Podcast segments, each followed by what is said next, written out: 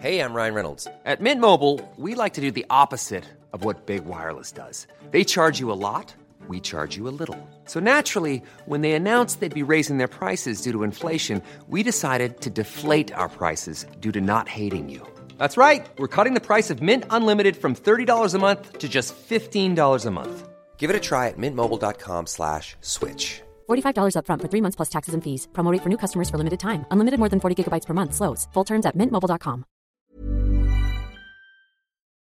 Today on the Optus Sport Football Podcast, Spanish journalist Phil Kitromilides and European football expert Julien Laurens joins me to go over the weekend's Premier League and La Liga action. Arsenal leave it late, Ange Ball rolls on, and Bellingham scores again, of course. I'm Mark Schwarzer, and we'll be talking all that and more on this week's Optus Sport Football Podcast. Hello and welcome to episode 5 of the Optus Sport Football Podcast. And yes, I'm finally back from my travels. As always, I'm joined by Phil Kitromilides from a very rainy Madrid. Hope you've taken some cover there, Phil. Tell us what's been going on. Uh, it's just started to rain now, Mark. Yesterday we were told to expect biblical downpours. It was going to be the end of the world. They cancelled the Atletico Madrid Sevilla match because of this heavy forecast. And then it didn't really rain at all. It was a bit cloudy, a little bit of drizzle, and then nothing. Uh, but now it has started to rain. So uh, yeah, this this this country, certainly Madrid, they're they're not set up for for rain. Uh, they got so scared and panicked and cancelled a football match, and it was just a little bit of drizzle. So uh, yeah, it's a little bit wet, but nothing that a lot of people elsewhere aren't used to. Well, good, to, good to hear that you're uh, you're actually nice and dry and safe. anyway, we're also joined by European football expert Julien Laurens. Jules, we haven't spoken, I don't think, since the Matildas knocked France out of the World Cup. I just get this feeling you're avoiding me. Did you have to really start with that, the show, like reminding yes. me of that night? I mean, we had fun together before the game.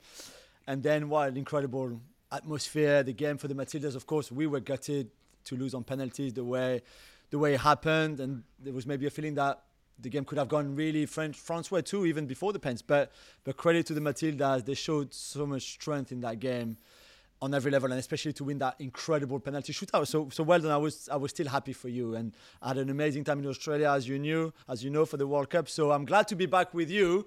But let's not talk about that game anymore, please. but I'm glad that you had a good time anyway. And when I mentioned about rain in Madrid, it just reminded me of you getting soaked pitch side before the game uh, against France, Matilda's France game. So that was actually a lot of fun. Uh, you're right. Um, Let's talk about Arsenal, Manchester United. It was the biggest game. It was talked about the most for this weekend. We didn't quite get the level that we'd expected from them. Um, there was those moments, the two goals, right? So Rashford's goal, firstly, and then we've got the the, the respond by by Arsenal um, was was also brilliant, Phil, wasn't it? It was. I, I thought it was a very enjoyable game. I mean, the uh, the the level maybe we were expecting from both teams wasn't necessarily the highest, and obviously Arsenal, did they deserve to win? I'm not sure. I think maybe a draw would have been a fairer result. Yes, Arsenal had possession, but when they were in and around the, the Man United penalty area, it just felt that they were overcomplicating things. There wasn't the zip there to open things up. And I think maybe a draw would have been a, a fair result. But I, I, really enjoyed watching this game. It was one of these games that I sat down and I thought, wow, this is entertainment. This is a spectacle. Much like the Man United Spurs game a couple of weeks ago, I just thought it was really open, pretty wild, which is maybe not what managers like, but for uh, neutrals watching watching a game, I thought it was pretty wild, pretty open, and, and, and really good fun to watch. And then obviously, when you have such immense drama at the end, it does ramp it up uh, a little bit. So yeah, okay, Arsenal, Arsenal won. Massive win for them, catalyst win for them. Manchester United problems on the road. They still haven't played well this season at all, and uh, you know plenty of uh, things for Erik Ten Hag to think about during this international break, Jules. Right? Yeah, you're right. I think you summed it up well. It was interesting after the game. So Ten Hag first came out and said, "Well, we were the better team. We deserve to win," and then Arteta said, "We were the better team. We deserve to win." I still think that Arsenal edged it a little bit because I, they just looked sharper. I thought the, the plan was clear there, even with Partey's absence. And for United, I still struggle a little bit to understand what they're trying to do away from home, especially as you mentioned, Phil. I mean, if you look at last season and even this season, so the defeat at Spurs and Spurs away and Arsenal away are two tough games, of course, but they conceded seven at Liverpool last season, six at City. Um, they lost, I think, at Newcastle as well. They drew maybe at Newcastle, but they lost all those games, even at West Ham. They can't, just can't travel. And you can't achieve anything in the Premier League if you can't travel better. And it's not just traveling, it's just going away and, and having, um, and just putting it on performance where you know you can still win the game. I didn't really feel yesterday they were playing to win that game. I think they were happy with the draw for too much of it. And yeah, of course, the Garnacho goal disallowed is, is for a few centimeters.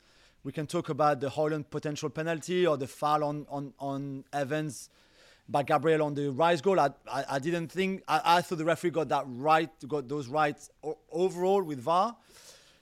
But, but in the end, I just don't think he's good enough from United. And just to finish from my side on this, when you finish the game with a back four of Dalot at left back, Wan-Bissaka right back, and then Maguire and Jonny Evans, this is not acceptable from a team like Manchester United. This is not good enough. Yeah, absolutely. I mean, you know, so you mentioned there penalty overturned, which you think is right. Goal ruled out, offside. That was really tight. Ten Hag complained about it. He's got no leg to stand on, has he? Really, Phil? Well, no, it's offside. I mean, it might not look offside, but then when the lines are drawn and it's clearly shown to be offside, even if it's millimetrically, that is the rules that we have now. So even if it's very tight, it's still offside. So no, I don't think he's got anything to complain about. And I agree with Jules. I mean, you know, the the, the manager's complaining, but I think all the big decisions were right. I don't think that was a penalty, and I don't think there was a penalty on Hojlund either. So yeah, I think I think I think everything um, was uh, pretty much spot on in terms of in terms of the refereeing. Ten Hag's response, Jules, were you surprised by that? Saying how well he thought they played. There's progression. Do you, I mean, there's no progression, right? Completely. I agree with you. Mark. I mean, I don't. I we didn't watch the same game, and I, I know it's hard. I mean, you must have had it, Mark, on going to do a flash interview straight after a game where, in the heat of the moment, you probably didn't have time to, even you as a goalkeeper, maybe to have a, a, clearer picture. I don't know, but for Ten Hag to come out and just say we were the better team, we deserve to win, we played. He said it was an amazing performance or something like that. I was like, what? Well, like how? Where? You know, I, okay, they lost the game again that they could have drawn easily, like Phil said. Okay, and we would be talking differently if they got maybe a point. But even a point, the way they played was not good enough, really. And like Rashford scored an amazing goal on his own. The ball from Eriksen is great, but apart from that, there was just not enough. I felt United from United going forward. So for Ten Hag to come out and say that defensively they didn't really look that great. Casemiro, I know I know Amrabat will help him a lot defensively, but I just looked. I, I, felt they looked exposed a lot of the time, and the goal they conceded, the Odegaard goal, should never happen. It should never happen. Not even even if you hadn't scored before, you should not let that guy who this is what he does with all that space on the edge of the box. It's just crazy. So I'm a bit worried for Ten Hag, uh, by Ten Hag to start with, because if that's his reaction, and then we would talk about the Jadon Sancho line. That was also I I felt a bit brutal, whatever. But but for him, he looks like a bit in denial, and I think I, I think that is wrong, and that's quite worrying because they've got big games coming up. They've got the Champions League as well, where okay, their group is is, is okay. They should still qualify. But if, if he thought that was really good and an improvement, I don't know. I, I, he's a bit lying to himself, I think. Yeah, it just seems to be a lot of stuff coming out of Manchester United right now. Like you mentioned there, Ten Hag saying they played well, which I don't think was anywhere near the levels we'd expected um, from them. But then there's also the fact that um, when he says he says that Jadon Sancho didn't play to the levels or train to the levels he expect to play for Manchester United. Jadon Sancho's response on Instagram, uh, Twitter was was quite sensational in terms of saying, don't believe everything you read. I'm being used as a scapegoat here. Unfair. What's going on? Seriously, Phil, what, what's going on at Manchester United right now? Yeah, I mean, that's. It doesn't seem the best tactic from Ten Hag to do that. And if you're questioning Jadon Sancho's attitude now, I mean, Manchester United tried to sign Jadon Sancho for a long time. Uh, he's been there for a while, and to now start coming out and saying, "Oh, you know, his attitude's a problem," um, this doesn't seem particularly coherent. And when you hear a manager saying things like that, it does just smack of everything's not all right and he's clearly under pressure. And when you've had four games and you've not really played well in any of those four games and you've spent big in the summer as well and you are Manchester United so there's inherently so much pressure and you're coming out with these kind of statements it it, it really doesn't look good and I, I don't know what's going on. Maybe the truth is a bit in between. Um, yeah maybe his attitude was not perfect or maybe not to the high standard that Ten Hag wanted would you expose him like this? Ten Hag could easily have said something else as an answer instead of saying, yeah, he, he trained badly. That's why we dropped him. That's a, a sanction. We punished him, basically. That's what he said. Ten Hag should have easily said, he didn't feel great this week. I don't you know anything. Managers say that all the time. So I felt from Ten Hag to just throw him under the bus. Really, that's what happened. Was not maybe the right thing to do, especially after a defeat like that. Maybe Ten Hag wanted to almost deflect the situation from what was not a very good performance from his team to uh, look at let's talk about Jadon Sancho instead, which I don't think again is the right thing to do with a, with any of your players. Which you should you should be protecting them. Really, this is what your job also is. And then let's not forget that Erik Ten Hag is what he's the guy doing the transfers for United. There's no doubt anymore now. I think it's pretty clear that John Murtough or Darren Fletcher are not really in, in charge. He's the one decided. So all that money that, like Phil, you mentioned, that they've spent is over over 400 million pounds since he arrived, to then finish with the back four that we mentioned, to have Amrabat literally on the last minute of a transfer window that you have to scrub through some sort of loan after being insulting on your first offer, plus like you know Højlund who arrived already injured. Onana, okay, really good keeper, but still no cover as centre backs. The start transfer window again is not good enough for Manchester United, and that's also why you lose this game towards the end because the, the, the 11 you have at the end for the last 15, 20 minutes, certainly defensively, is not good enough, and it should not be the defense that Manchester United, even with the injuries that they have, which is not their fault, should be should be put up for a game like this. No way. Yeah, looks like they're a long, long way off. All right, quickly, do either of these teams look like they're capable of challenging Manchester City? Jules, you start. I think Arsenal are the closest with Liverpool, probably. But City are, for now, certainly still, I think, in the world of their own. Uh, hard to disagree with that. Um, on the preview pod, we tipped, I say we, I tipped Chelsea to come top four and you know to to, to, to considerably improve. And we don't need to we don't need to go down that so route. Said that so, again? Um, said I didn't hear. Yeah, yeah, we, we said that. We thought was it was no, it you, no, Mark, no, well? I, Get I we out it. of this. Get we all out right, of this. All right. All right. I, yes. All right. Yeah, yeah, yeah. So um, that that that's not going according to plans, and I don't think they're going to be uh, uh, entering the title race. So yeah, I mean, Arsenal are going to be the closest but Manchester City are going to win it again. I mean, I don't think it's ridiculous to say that now after four games. It's very, very difficult to see anyone else uh, winning the Premier League, but you know, we'll see. Yeah, it doesn't look like anyone's really close at the moment, right? Let's four games in. Let's not get too carried away. However, yeah, City, yeah. Uh, they look amazing. Brighton and Hove Albion against Newcastle. Brighton three, Newcastle one. Is that like is was that a surprise to anyone?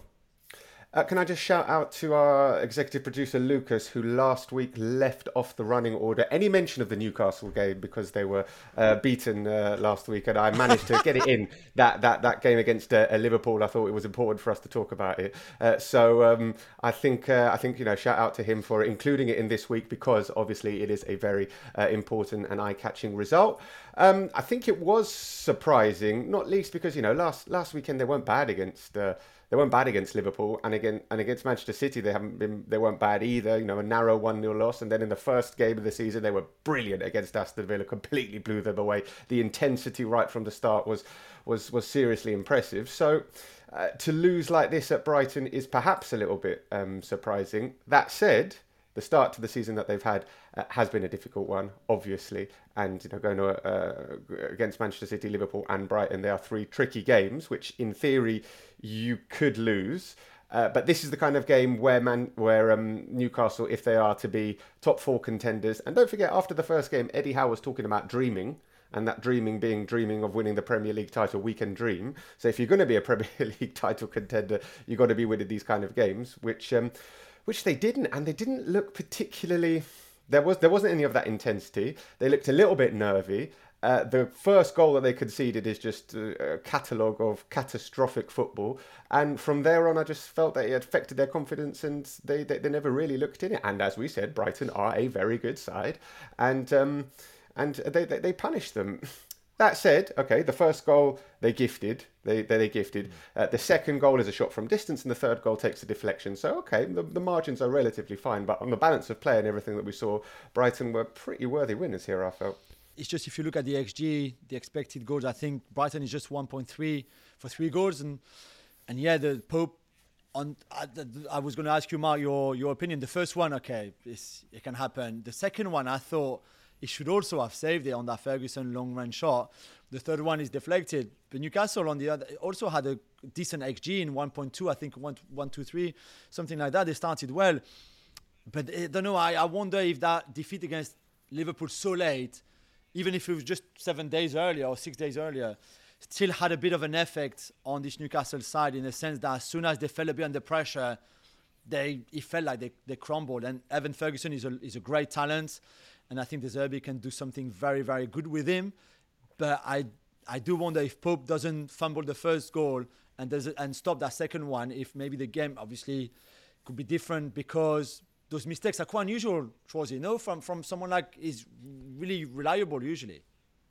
Yeah, absolutely. I, I, um, may, maybe the, the talk of, of Hugo Lloris potentially coming to Newcastle, yeah. maybe that sort of you know was in his head a little bit. Yeah, it was un, uncharacteristic of Pope to to have a performance like that. Certainly, what we've seen of him. And we go. I'm going to go back to what Eddie Howe said at the first game. Phil, you mentioned it about we could dream, start to dream. That's turned into a nightmare. Three losses. The next three games are losses. So is Eddie Eddie Howe? A victim of his own success um, if these results continue. Because the expectations of Newcastle now are that they're going to go to places like Brighton and win. They're going to challenge for the title. Eddie Howe himself said it, Phil. I think he's, uh, uh, yeah, a victim of raised expectations. Uh, you know, massive investment brings uh, huge expectations, particularly our club at Newcastle. I think you know it's worth underlining the enormous social fan base that they have. This is a massive club, and that gets bandied around a lot. The phrase "we're a big club." We're Newcastle are a big club. They are a huge club, and there is big expectations there. And and there's it's been pretty euphoric i think on on Tyneside. We've spoken to michael bridges on the podcast uh, you know in the last couple of well, weeks he's biased anyway. He was, he's biased. He's, uh, he's he's he's a little bit biased depending on who you ask because uh, you know he's biased towards newcastle then sunderland then spurs as well. So uh, but he's been at newcastle um, commentating. He's been telling us you know what the atmosphere has been like and it has been euphoric, expectant, and people feeling like they are on the cusp of something special. And they didn't lose three games in a row uh, last season, I don't think, and, and they've lost three games in a row now. So that will bring them down. That will obviously bring them down. They've got the Champions League to start again in a tough group, uh, so that will also uh, adjust uh, expectations and perhaps bring them a bit more down to reality as well. But it's normal. I think Eddie Howe would have known this. I mean, I don't think it's a surprise to him that the expectations are huge. He would have known, right? I'm at a big club. There's been unbelievably big uh, foreign investment here. We're into the Champions League. People are going to expect us to to do serious things, and that's why he was talking about dreaming. Uh, but yeah, I don't think it's a nightmare yet. But I think they're definitely, you know, they've woken up and they're in they're in the real world now. Uh, uh Jules, Phil mentioned there Newcastle being a massive club, which we all know they are, right? Mm-hmm. But are they ready to challenge? Doesn't look like at the moment they're ready to challenge, go anywhere near that. And you look at that, cha- mentioned the Champions League route. I mean, AC Milan, PSG, Dortmund. I mean, what's going to happen with Newcastle if they continue along this same vein? Yeah, it'd be interesting to see that the next game after the international break is Brentford at home. So you would, you know, this is big because Brentford away from home can counter on you, can be really, really lethal and really difficult to play against. So that's not going to be easy. And then, and then you're right, you go to Milan. Uh, straight away. Then you'll have City at home in the in the Carabao Cup, in the League Cup too. So in the space of another two weeks after when we come back from the international break, things could be even worse. They could be better, of course, and you can beat Brentford and then you can go to Milan and get something. Of course you can. But now they're really under pressure because they talk about Eddie Howe. What could happen to Eddie Howe if things don't get better? Could he get sacked? What are the Saudis going to do? And suddenly you all of that. Last season they were so good because defensively they were the best team in the country by far. Remember before the World Cup they stayed like what it was six weeks or eight weeks without conceding a single goal. Now they've conceded in each of their first four games one against Villa, one against City. And, and, you're right, they're all tough games. Those four games are tough. They were tough games. But still, the two late ones against Liverpool, then three then on Ferguson and Brighton.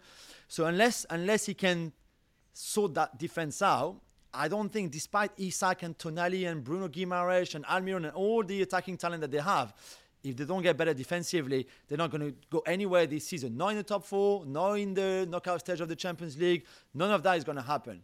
So this is a big job ahead of him. And so far, he took over. They were bottom of the table. He took them to 11th in the first six months, then fourth. Everything has been great. There's been no crisis, nothing. Now, for the first time, he's under pressure. There's the crisis. So let's see how he does. And, and maybe, to be fair to him, the international break comes at the, at the best time for Newcastle and for Eddie Howe. It's interesting, isn't it? We talk about Newcastle, the pressure that Eddie Howe's on. Let's talk about Brighton, how good they were, but also their manager De Zerbi. What he's done at Brighton has been absolutely incredible. So he's he's just seen his stock just keeps getting better and better all the time. And they've got a player called Evan Ferguson, 18 years old, a hat trick. He was on absolute fire. Graham Potter couldn't get this out of him, but De Zerbi can. Is he the real deal, Phil? Uh, he certainly looks it, and it was okay. You know, um, the three goals that he scored, they weren't massive individual uh, sensational goals, but he was obviously in the right place at the right time for the first one. The second one is a shot from distance that maybe the goalkeeper should better perform, and the third is a deflected shot. So let's let's not get completely carried away. But yeah, it was a, it was a, it was a you know a pretty impressive performance from a teenager scoring these kind of goals. I just I want to ask I want to ask Jules obviously I live in Spain. I cover Spanish football week in week out, and Brighton have just signed Ansu Fati, and I'm thinking, what, does does Ansu Fati get in this team? Does does is there is there a place for him in this starting eleven? Because at the moment, it's looking like it's going to be difficult for him to get in here. Yeah, you're right, and that's that's also the, the debate here in, in England about okay, you've got a great talent on your hand, maybe not at the level that he used to be because of all the injuries and he's been really more out than in the, the Barca team. But where do you play him? Mitoma and March have done extremely well for, yeah. for Brighton. They know the system so well. They know how he plays. For me, Phil, I see him, and I know on the left wing is his more natural position. I get that. I wonder if there's a, there's room for him as a second striker here. So behind Ferguson or Welbeck, whoever plays in front, Joao Pedro, it could be as well. All the, those different options that they have, and then you put Ansu Fati almost in a free role behind mm. the striker, but they can also go wide and link up with Mitoma on the left or March on the right, and maybe you can even um, like change change the position between Mitoma and Fati and Marsh and all of that. Maybe maybe that's where that's where they see him at his best. What was interesting though, I thought with Ferguson and and Ferguson was used as a target man, which he's also very good at because he's such a strong boy for most of his young career what De Zerbi is bringing to Ferguson's game is is more so flexibility, if you want. Like yes, like on Saturday, he dropped a little bit to be between the two lines of four that Newcastle played in because they were 4-4-1-1 formation, and mm. that was great. And that's how he found his space there. And then now he could get the ball. They give him the ball. He can turn. He can, he can. They can use him far more than just as a target man, like in in Mark's days, in the old school days. You know, in the 70s, 80s. I'm only kidding, Mark. I'm only kidding. You're not that old and, that's, and, right, and that's, that, that's what De Zerbi does. And just to finish on De Zerbi and, and a bit on Ansu Fati, when you look at Billy Gilmour, who could not get a mm. game at Chelsea, who went to Brighton to, to, to play with Potter, and then Potter left him at Brighton to go to Chelsea, and what De Zerbi is doing with him now is great. And if Ansu Fati can benefit from that, which I'm sure he will because he's a clever kid and a good kid, De Zerbi, I think, can again bring Ansu Fati back to the level that you saw Phil when he was a 16 year old breaking onto the scene and he looks so amazing. So I really hope that's the case. But this Brighton team, who was obviously destroyed by West Ham on the counter not that long ago, when they're on their day like this and when they get a bit of luck, they are so, so good and so difficult to play against.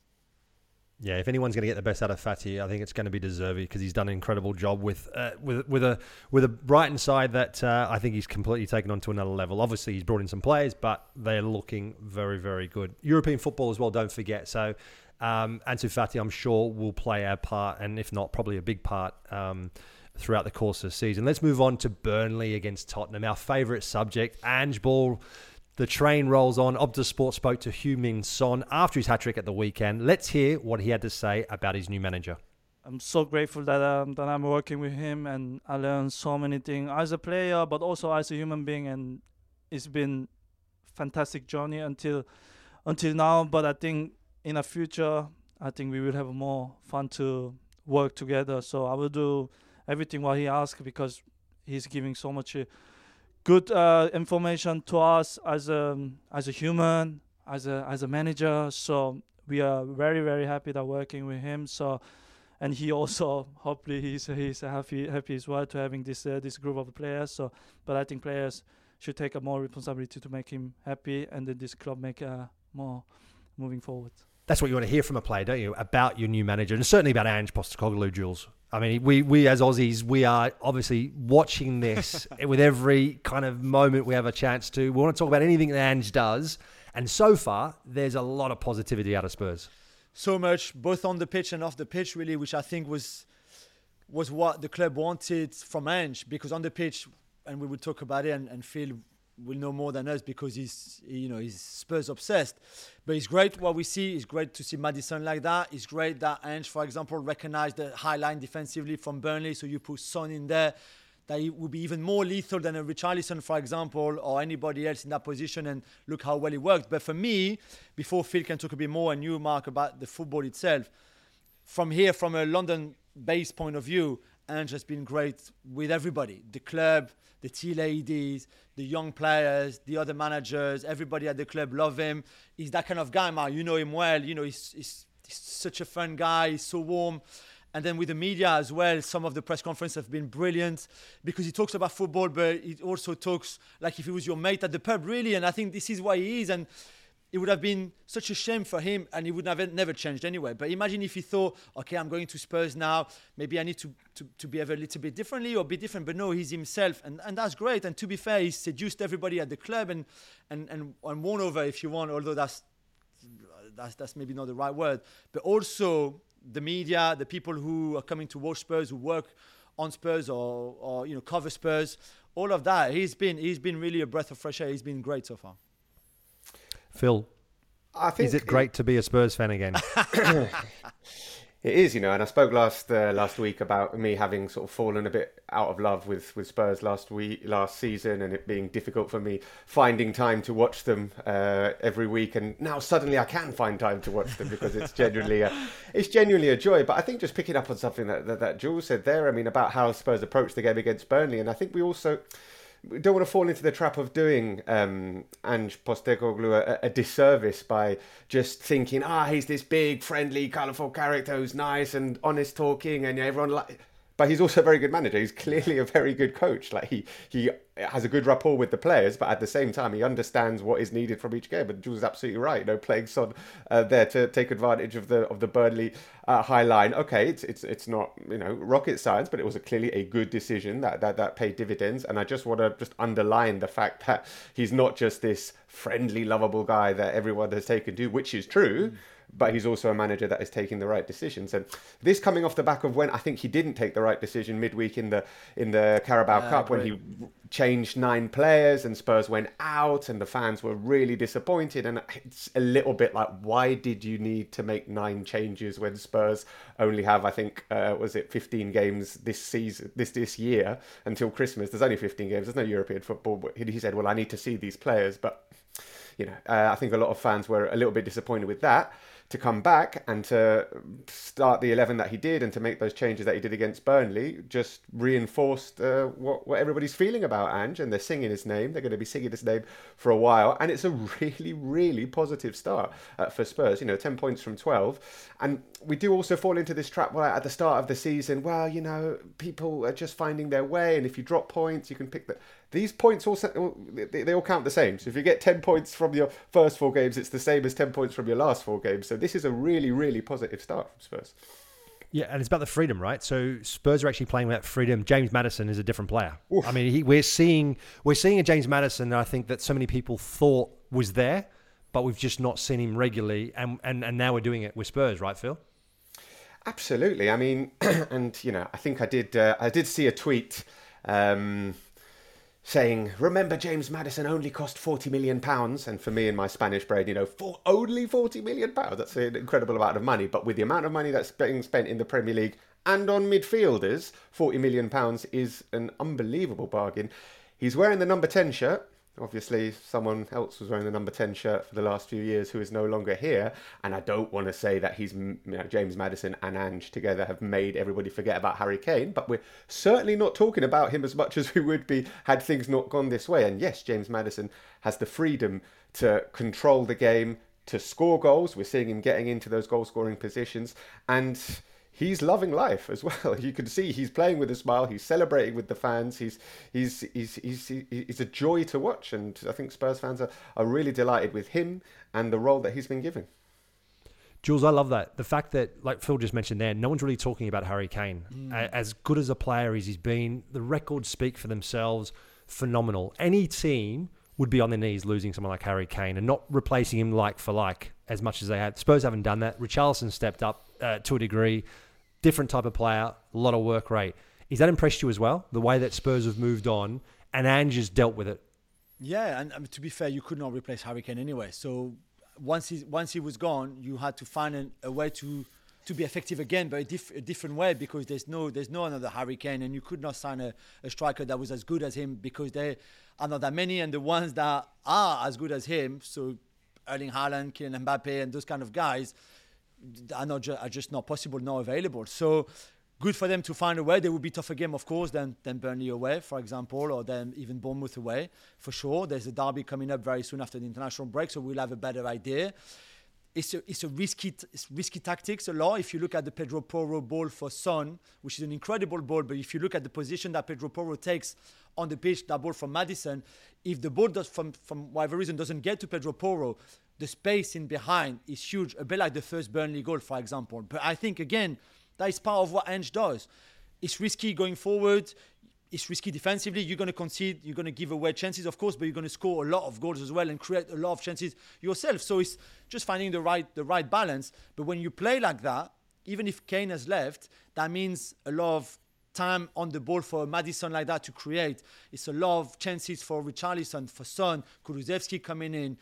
We saw Solomon, Solomon, sorry, on the left hand side doing really, really well who could be an impact player from the bench, who could be a starter as well, depending on who you play up front. You've got Brennan Johnson coming in. So already all those options are great, different profiles, you can play different way, which for me was the only way you could really replace Harry again by having all those different players and guys, and you could put okay, let's put Son up front, or Brandon Johnson up front, or Richarlison up front. Let's do this wide and that wide. Let's bring Maddison like this. Let's put the full, the fullback. Let's push them forward. All that kind of stuff that have been great under Postecoglou because I think again he recognized that that was the only way, in a way, of replacing Harry Kane and, and what Harry Kane left. Absolutely. All right, let's move on to some really serious stuff. Fantasy Premier League. Um, look, I'm I'm just I'm new at this, as is Phil. Um, we're finding our way. Jules, you're an absolute pro on this. You're on the on the uh, FPL podcast regularly. Talk us about how how's your season going so far, Jules. It's not too bad, to be fair. I had the last two weeks were were a bit tough, I think, for a lot of people. Uh, this week, if you captain Haaland, uh, you're gonna you're gonna have a good week. Of course, I hope both of you did. Mark, yes, good. Phil as well, well done. Um, but, but it's, it's, a fascinating game, of course. If you're not playing, if you are playing, it's very stressful every weekend, and you end up supporting some players like me for James Maddison. I mean, I love Spurs, but I, I, I don't really support Spurs. I don't. You know, I want them to do well. I want everybody to do well, but even more if those players are in my team. So you end up cheering on some, maybe some players. I don't know if Phil has any Arsenal players in his team. Yeah, I wasn't happy when Saka missed that chance. so even Phil wants some Arsenal boys to do well sometimes just for the FPL team. So it's a great game. It's crazy. It's crazy, isn't it? The FPL, what FPL does to you. you know, I, I, think it comes about, it's, it's all about team selections as well, right? So initially when you pick your squad, like like Phil, he is obviously a Spurs fan. Can he dare to pick an Arsenal fan? Now he's just he's conceded that he's got Saka in his team. How dare you? Are you really a Spurs fan?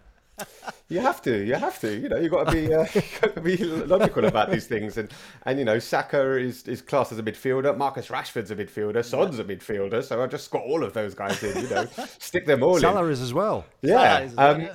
I, I might have uttered the words "I'm not playing this stupid game anymore" a couple of weeks ago when, when things didn't go according to, to plan and and uh, but no, it's, it's it's good. I'm in it. I'm excited, and it does make the matches more interesting when you've got players involved in it as well. So uh, yeah, for the moment, I'm, I'm sticking with it. And, and you know, I what even you, what would you get? Sorry, I was just gonna say I even get stick from some of my friends who play in the Premier League who said, "Why am I not in your team? How come I'm not in your team?" So sometimes I put players like Martial has been in the team last season, Mahrez has been in the team, Lloris as well just because otherwise I get grief from them. So I'm like, okay, okay, no, I, I put you in the team, even if to the detriment of my team. Sometimes, you know, for peace, I have to do it.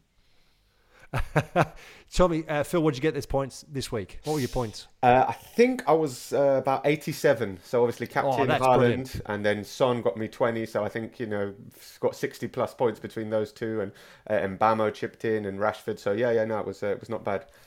Was that was that your best week? I think it's my best week, mate. Yeah. yeah, I, have got 82 this week. That was by far my best week. I'm buzzing, right? And then I looked at yours, Phil, and went, oh, actually, it's not that great, really, is it? Phil's beaten me as well. Um, Jules, what's your best week ever on scores? Oh, I think two years ago, um, a weekend where maybe City scored eight or nine or something like that, and I had I treble up on them. I had something like 115, 120 points. Wow. Uh, but, Wow. but obviously, for the for the listeners who don't play, or even the ones who play, to get over 100 is really rare.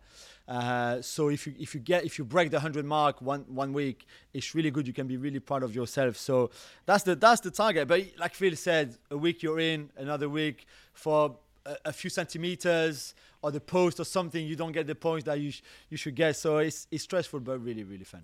And so we're going to have a short break now. We're going to talk about transfer talk and La Liga, of course, after that.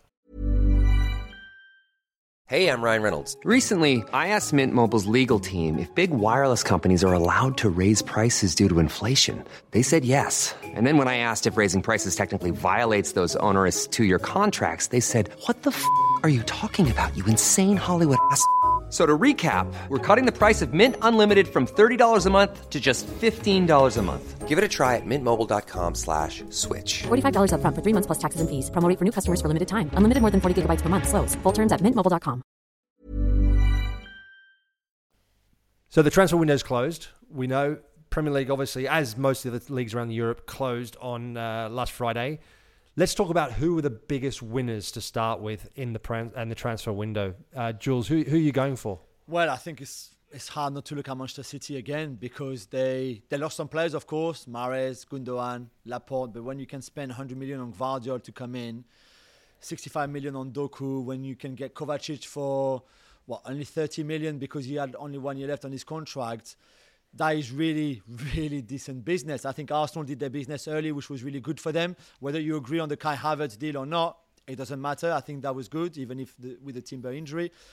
Chelsea did what Chelsea do under Todd Boehly. They spend and spend and spend and spend again, but they also sold really well, which I think needs to be highlighted here because in the end the net spend is is, is decent really because of how well they they they, they sold. I have got an issue with Manchester United. We mentioned that before. I, I, I think it's maybe a bit too early to value to to judge to judge sorry the, the transfer window, but I think it could have been better. Maybe should have been should have been better for for what they needed. And then I liked in the end what Liverpool did because to get Gravenberch, to get McAllister for, for how much they got. Yeah, of course they missed on Caicedo and Lavia, but in the end I think I think that could be decent. Although I would also in a way put Liverpool as the losers because I don't understand how you don't sign a centre back when you're Liverpool Football Club right now. And you know Konate is injury prone, unfortunately for him. And then you've been left with Matip and Joe Gomez. So maybe Liverpool could have added a centre back. But overall, for the top clubs in England, I think it was a pretty successful transfer window. I would agree with uh, you know everything that Jules has said, and you know much as it much as it pains me to say, I think Arsenal did have a really good transfer window. Um, the players that they've brought in, as we said, they did the business early, and if you look at who's gone out as well, and the money that they got for players that that that that left, you know, getting good money for uh, Balogun, Granit Xhaka, Matt Turner, they all went for decent fees. Uh, they've cleared out the squad pretty well. And when you look at uh, Declan Rice, the impact that he's had in, in in the games that he's played, he was obviously a player that was needed and has fitted in right in and is going to be a great signing. I think Kai Havertz, there is a player there. Uh, we're gonna we're gonna see uh, whether or not Arteta can get him out. But in theory, I think bringing him in, all right, maybe the money was quite a lot, but bringing him in is uh, is, is not a bad idea. Obviously, Timber we know has, has, has shown himself to be good despite the injury in David Raya is um, it's a strong signing to uh, to to uh, compete for the number one spot. So yeah, as like I said, as much as it pains me to say, I think Arsenal have actually done, done done really good business, and um, uh, there we would be pretty happy with how the transfer window's gone. Yeah, and Man City's an interesting one, isn't it? They- They've actually done it seamlessly. They, they're just not. There's not been any kind of like uh, hoo ha about it. They've just gone and identified players and bought them. Whereas with Liverpool, we talk, talk about Caicedo, for example. The, the the whole ongoing saga that was with that um, was was was the tough bit. I think the fact that Chelsea beat them for both signings uh, as well, which which is I suppose from a neutral view, seeing back, it's quite comical to watch uh, how it'll unfold. But I still think Liverpool did a pretty good job. I agree. Centre half was was the worry. But I mean, Szoboszlai, McAllister. I mean, Szoboszlai is. I'm a big fan. I've saw him a lot in in the Bundesliga. Um, did have a bad season in terms of injuries, but then once he's been back, he always looked a quality player. And I think McAllister is probably, possibly, could be one of the signings of the season in terms of transfer fee and obviously quality of play you're getting. Um, so for me, I'm gonna I'm gonna go with McAllister as possibly the, the I'm gonna say he's the signing of the season um, or certainly the window thus far. What about you, Phil? Signing of the window. Um, there's been so many, man. There's been so many big, big moves that that, that you know. Um, I'll go to Jules first, man. I need to think about that. Spot. I mean, I think in terms of, of price, you're right. I don't think you can beat a, a World Cup winner with Argentina, an Argentinian stri- uh, an Argentinian starter at that kind of level for that amount of money is almost obscene. So, so well done on that. I still think that a Declan Rice, for example, for what he's brought already to Arsenal and what, how, how he can bring this team forward and maybe to another level uh, while at the same time taking his game to another level as well could be could be could be huge. So so maybe to go along with your line of McAllister, maybe we can have a, a thought as well for Declan Rice as as a signing of the summer uh, James Maddison. yeah, signing of the summer.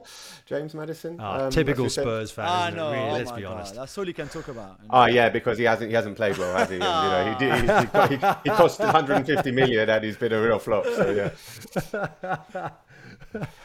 so you go on James Maddison. No, look, he has been very, very good so far. Let's be honest. Yeah, not not wrong there at all. Let's go on to La Liga transfer uh, window. Uh, Phil, what did you say when I said to you, João Felix has been linked with Barcelona? Why are you doing this to me, Mark? I thought we were. I thought we were no, I think it's brilliant. I think it's brilliant. I, I think I said. I think I said there's no way he's coming. It doesn't make any sense. They don't have the money to sign him. Something along those lines.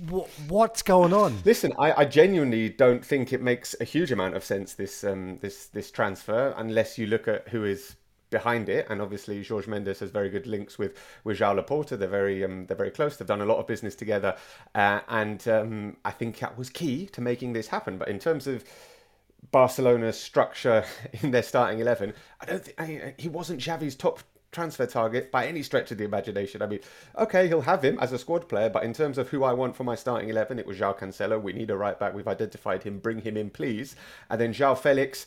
Um, they're going to pay his they're going to pay his wages. They're not paying the amortization fee, which is actually quite a lot of money this season. So they've managed to to not have to pay that, but it's still costing them 10 million euros for one season for João Felix for a player who is not guaranteed to go into the starting 11 and they will probably play him on the on the left. They've been playing with four midfielders and uh, Gavi is a sort of fourth midfielder, third attacker on the left wing. He'd probably come into that position, but it's not someone that they that they really needed, and it's someone who's not had a good two, three, four years. Like he hasn't. It's not as if he's coming in and he's immediately at a level where he's going to elevate the team. It's a gamble. It's a big gamble, and it's a financial gamble with a team where finances are very, very tight as well. So I stick by what I say because I genuinely don't think this made a huge amount of sense. Uh, but obviously, I was proved wrong, and I will obviously be proved very, very silly when he's player of the season and Barcelona win everything. But Jules, has he has he just switched one bench to another? I mean, like, probably. I mean, arguably a slightly better bench in terms of club-wise yeah. stature. I mean, even though Atletico Madrid are obviously a big club as well, but in terms of going to Barcelona, he's just gone from one bench to the other, right?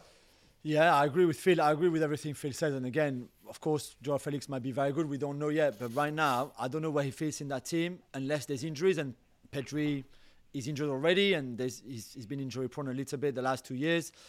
So if if if Pedri doesn't play much. If Gavi also gets injured, then of course there's room. Otherwise, I don't see how he gets into the team. That's as simple as that.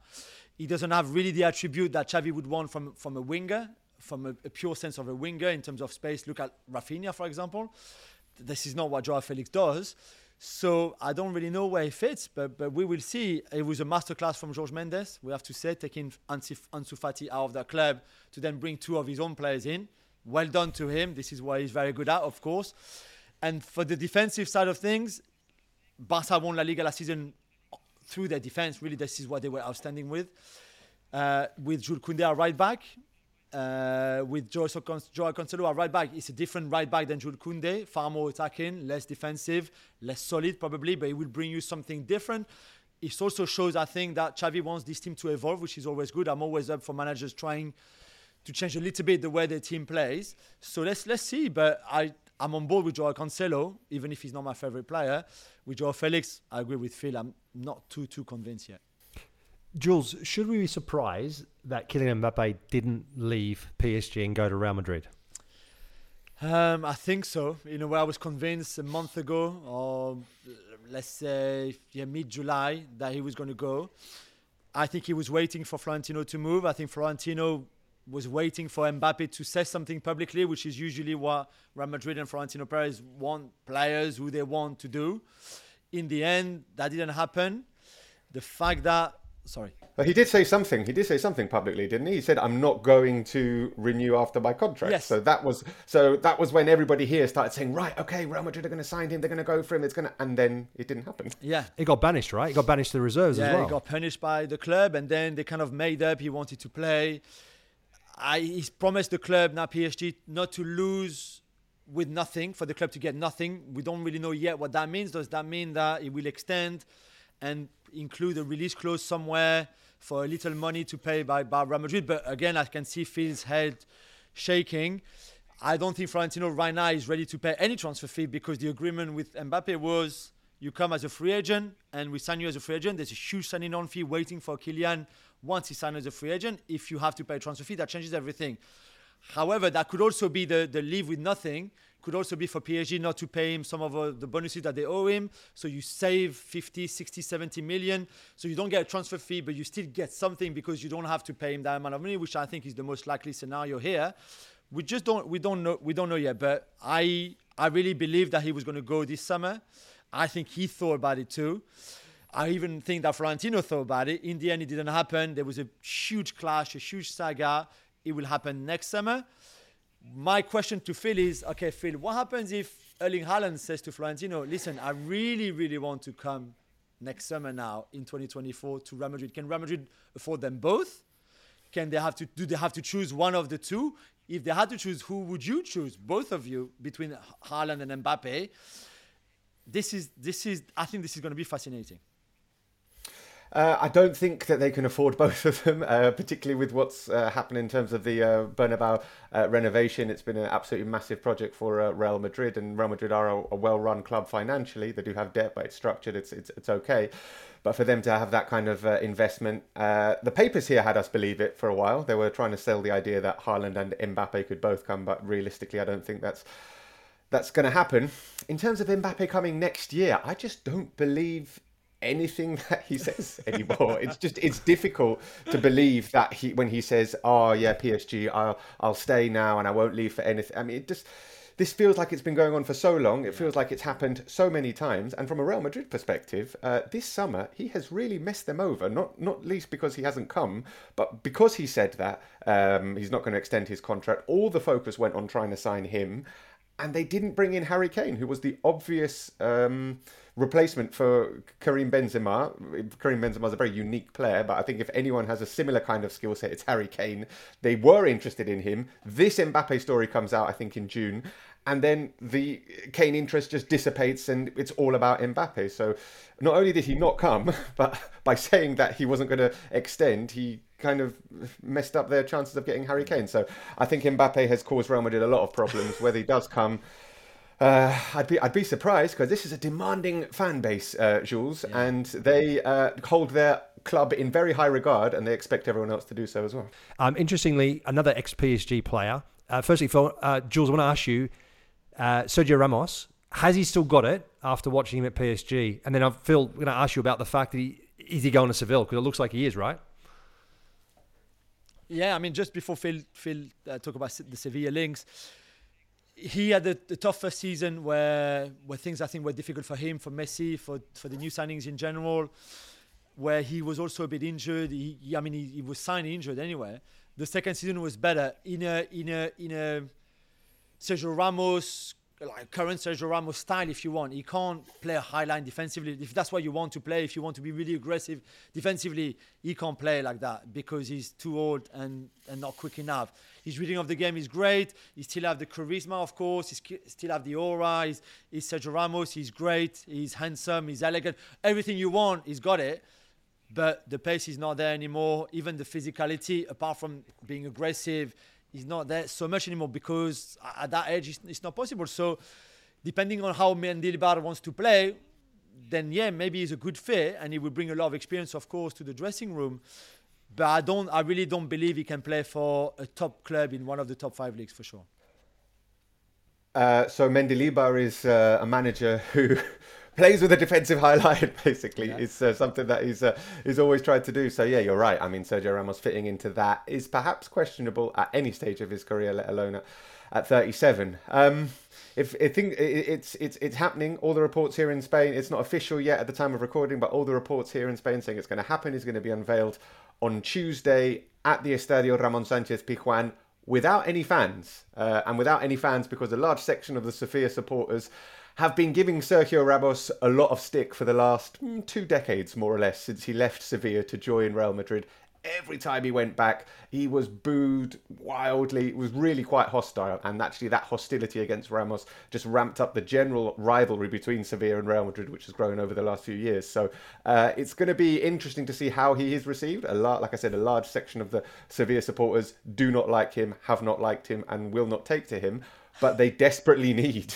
uh, a defender uh, because they have um, lots of defensive issues, lots of defensive uh, injuries, and they've lost their first three games in La Liga for the first time in their history. So I don't know if this is just a. Um, a mediatic signing. Uh, they don't have a sponsor on their shirt so far this season, Sevilla. So maybe bringing in someone like Sergio Ramos will help attract uh, on those kind of things. But football wise, if you say he can do it in a, on a certain level. Let's see. They're playing Champions League Sevilla. Um, it's um, yeah, it's, it's it's going to be interesting one way or another. And I've got the feeling that we're probably going to be talking about Sergio Ramos quite a lot on the podcast this season. So it sounds like there's fun times ahead at Sevilla. I can't wait for that. Sergio Ramos is unveiling first home game. Imagine what that's going to be like. The atmosphere is going to be insane. Um, Mason Greenwood signed for Getafe on transfer deadline. Phil, tell us what the reaction's been like in Spain in general, because I think there was a bit of surprise here in, in England. So initially, the uh, uh, the reaction was, "Oh wow, Getafe have signed a Manchester United player. What is what, how?" And then people who weren't necessarily aware of the story behind Mason Greenwood had a little look and why he was available. And then there has been uh, a more sort of slow outpouring of uh, of emotion, surprise. I think Getafe, their fans, are very happy to have Mason Greenwood. They are a team. Shall we say they're a little bit like Millwall? Like no one likes us, we don't care. Um, maybe they are the Millwall of Spanish football. They play certainly under Jose Bordalas a rather um, difficult to love brand of football, but it works for them. So they're not necessarily too concerned about how people view them.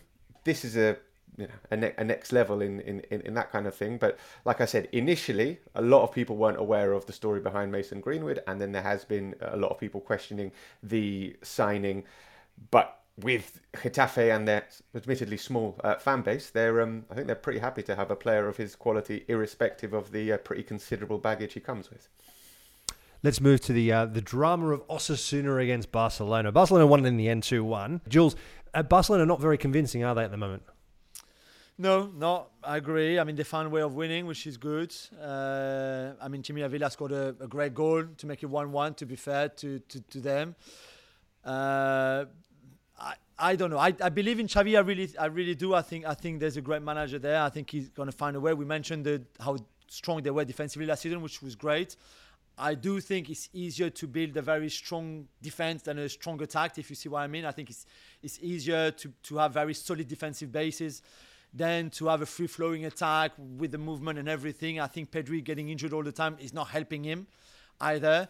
Then you've got Rafinha picking up a suspension, for example. So it feels to me like he's stop and go all the time in what he wants to do. However, I I think they still should play much better than that. And Osasuna are a good team. It's not easy to go there and play. Um, but but, but I, I still expect to see more progress from that team from last season to this season. I want to see De Jong better. I want to see Gavi better. I want to see Balde even better going forward. I think Cancelo will help, and and they're still doing okay. It's not you know it's, it's not it's not bad at all. But but yeah, I, I, I think we are we are right to be a bit demanding with Xavi and with and with this team. And also, what I find baffling, it's got nothing to do with football itself. But Phil, what's going on with their kit? Four La Liga games, four different kits. I mean, this is taking the the, the kid point to another level, man. Four different colors, even. Yeah, it's almost like they need to uh, need to sell kits to bring in some money. Potentially, yeah, yeah, yeah, yeah. It's, it's not something actually I'd focused on, but you're absolutely right. So, uh, um, yeah, yeah, yeah, yeah. Uh, Phil, who's looking stronger, Barcelona or Real Madrid? Who would you put your money on right now? Ah, listen, no, neither of them have made a flying start, to be honest. Uh, Real Madrid have a two point advantage because they've won all four, but they needed a 95th minute Jude Bellingham winner to, um, to, to beat Getafe at home on, on Saturday. So, yeah, neither of them have, have made flying starts. Barcelona have been uh, getting results despite being. Uh, uh, not necessarily convincing. Real Madrid have got some pretty serious injury problems, and if you told me they were going to start the season without Courtois, without Militao, obviously without Benzema, and now with Vinicius out for eight weeks, I mean that is really a huge chunk of their spine uh, out, and still they managed to to win. Um, yeah, neither have been uh, overly convincing. Atletico Madrid had their game suspended yesterday because of the rain. As I said, if they'd if they'd won, uh, they would have been uh, right up there with uh, with Barcelona and Real Madrid. So there's a feeling that Atletico have the chance to to push these two teams uh, this season because neither of them look overly convincing at the start, which means that we could have a pretty exciting La Liga title race on Optus Sport for everyone to watch, which should be good.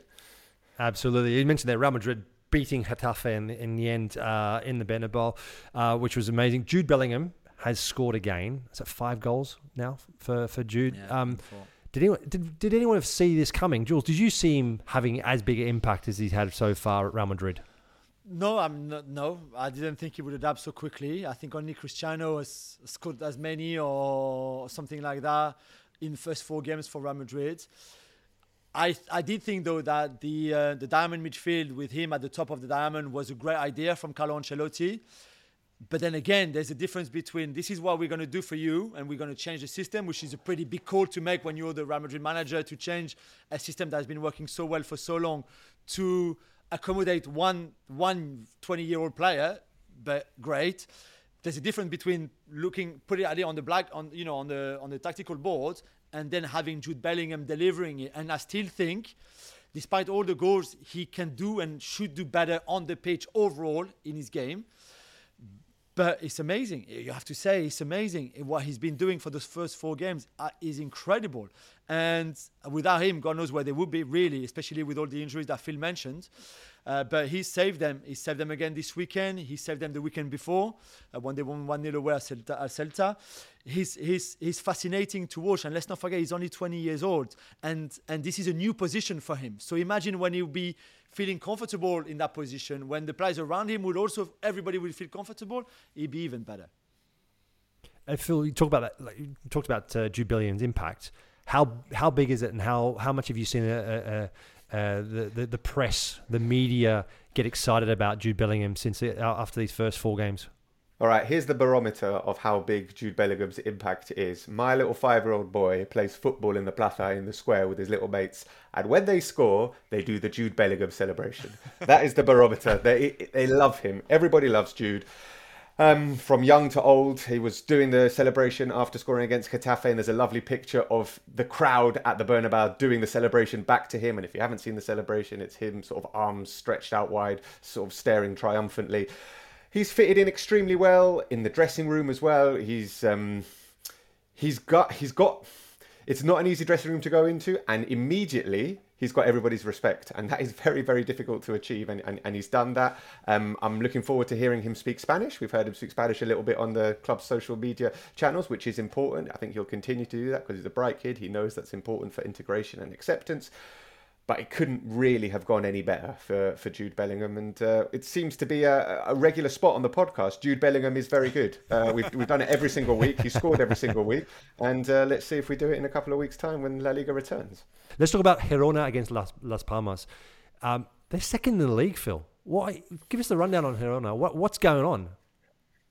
Yeah, I've actually been writing about them for uh, Optus Sport for my column this week because it's a, it's a really big change from, from last season. Last season, Girona were like the great entertainers in La Liga. They scored loads of goals, they conceded loads of goals, and they were really good to watch.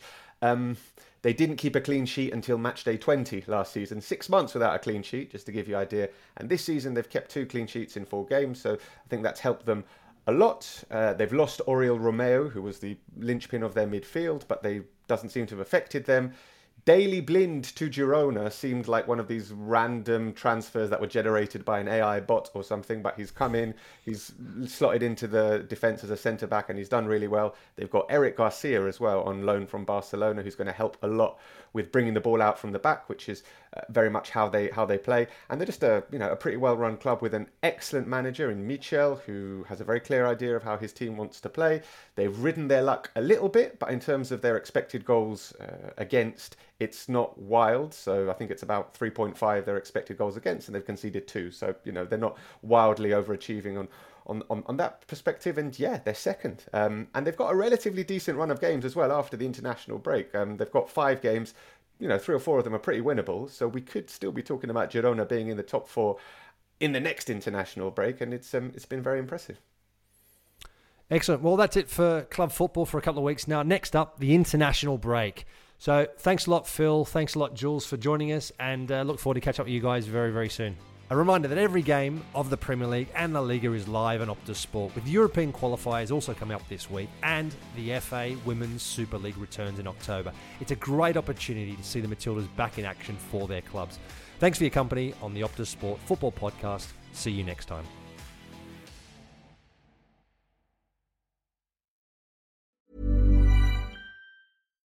When you make decisions for your company, you look for the no brainers. And if you have a lot of mailing to do, stamps.com is the ultimate no brainer. It streamlines your processes to make your business more efficient, which makes you less busy. Mail checks, invoices, legal documents, and everything you need to keep your business running with stamps.com. Seamlessly connect with every major marketplace and shopping cart. Schedule package pickups and see your cheapest and fastest shipping options from different carriers. With rates up to 89% off USPS and UPS rates. And with the Stamps.com mobile app, you can take care of mailing and shipping wherever you are. Make the same no brainer decision as over 1 million other businesses with Stamps.com. Sign up with Code PROGRAM for a four week trial, plus free postage and a free digital scale. No long term commitments or contracts. That's stamps.com. Code program.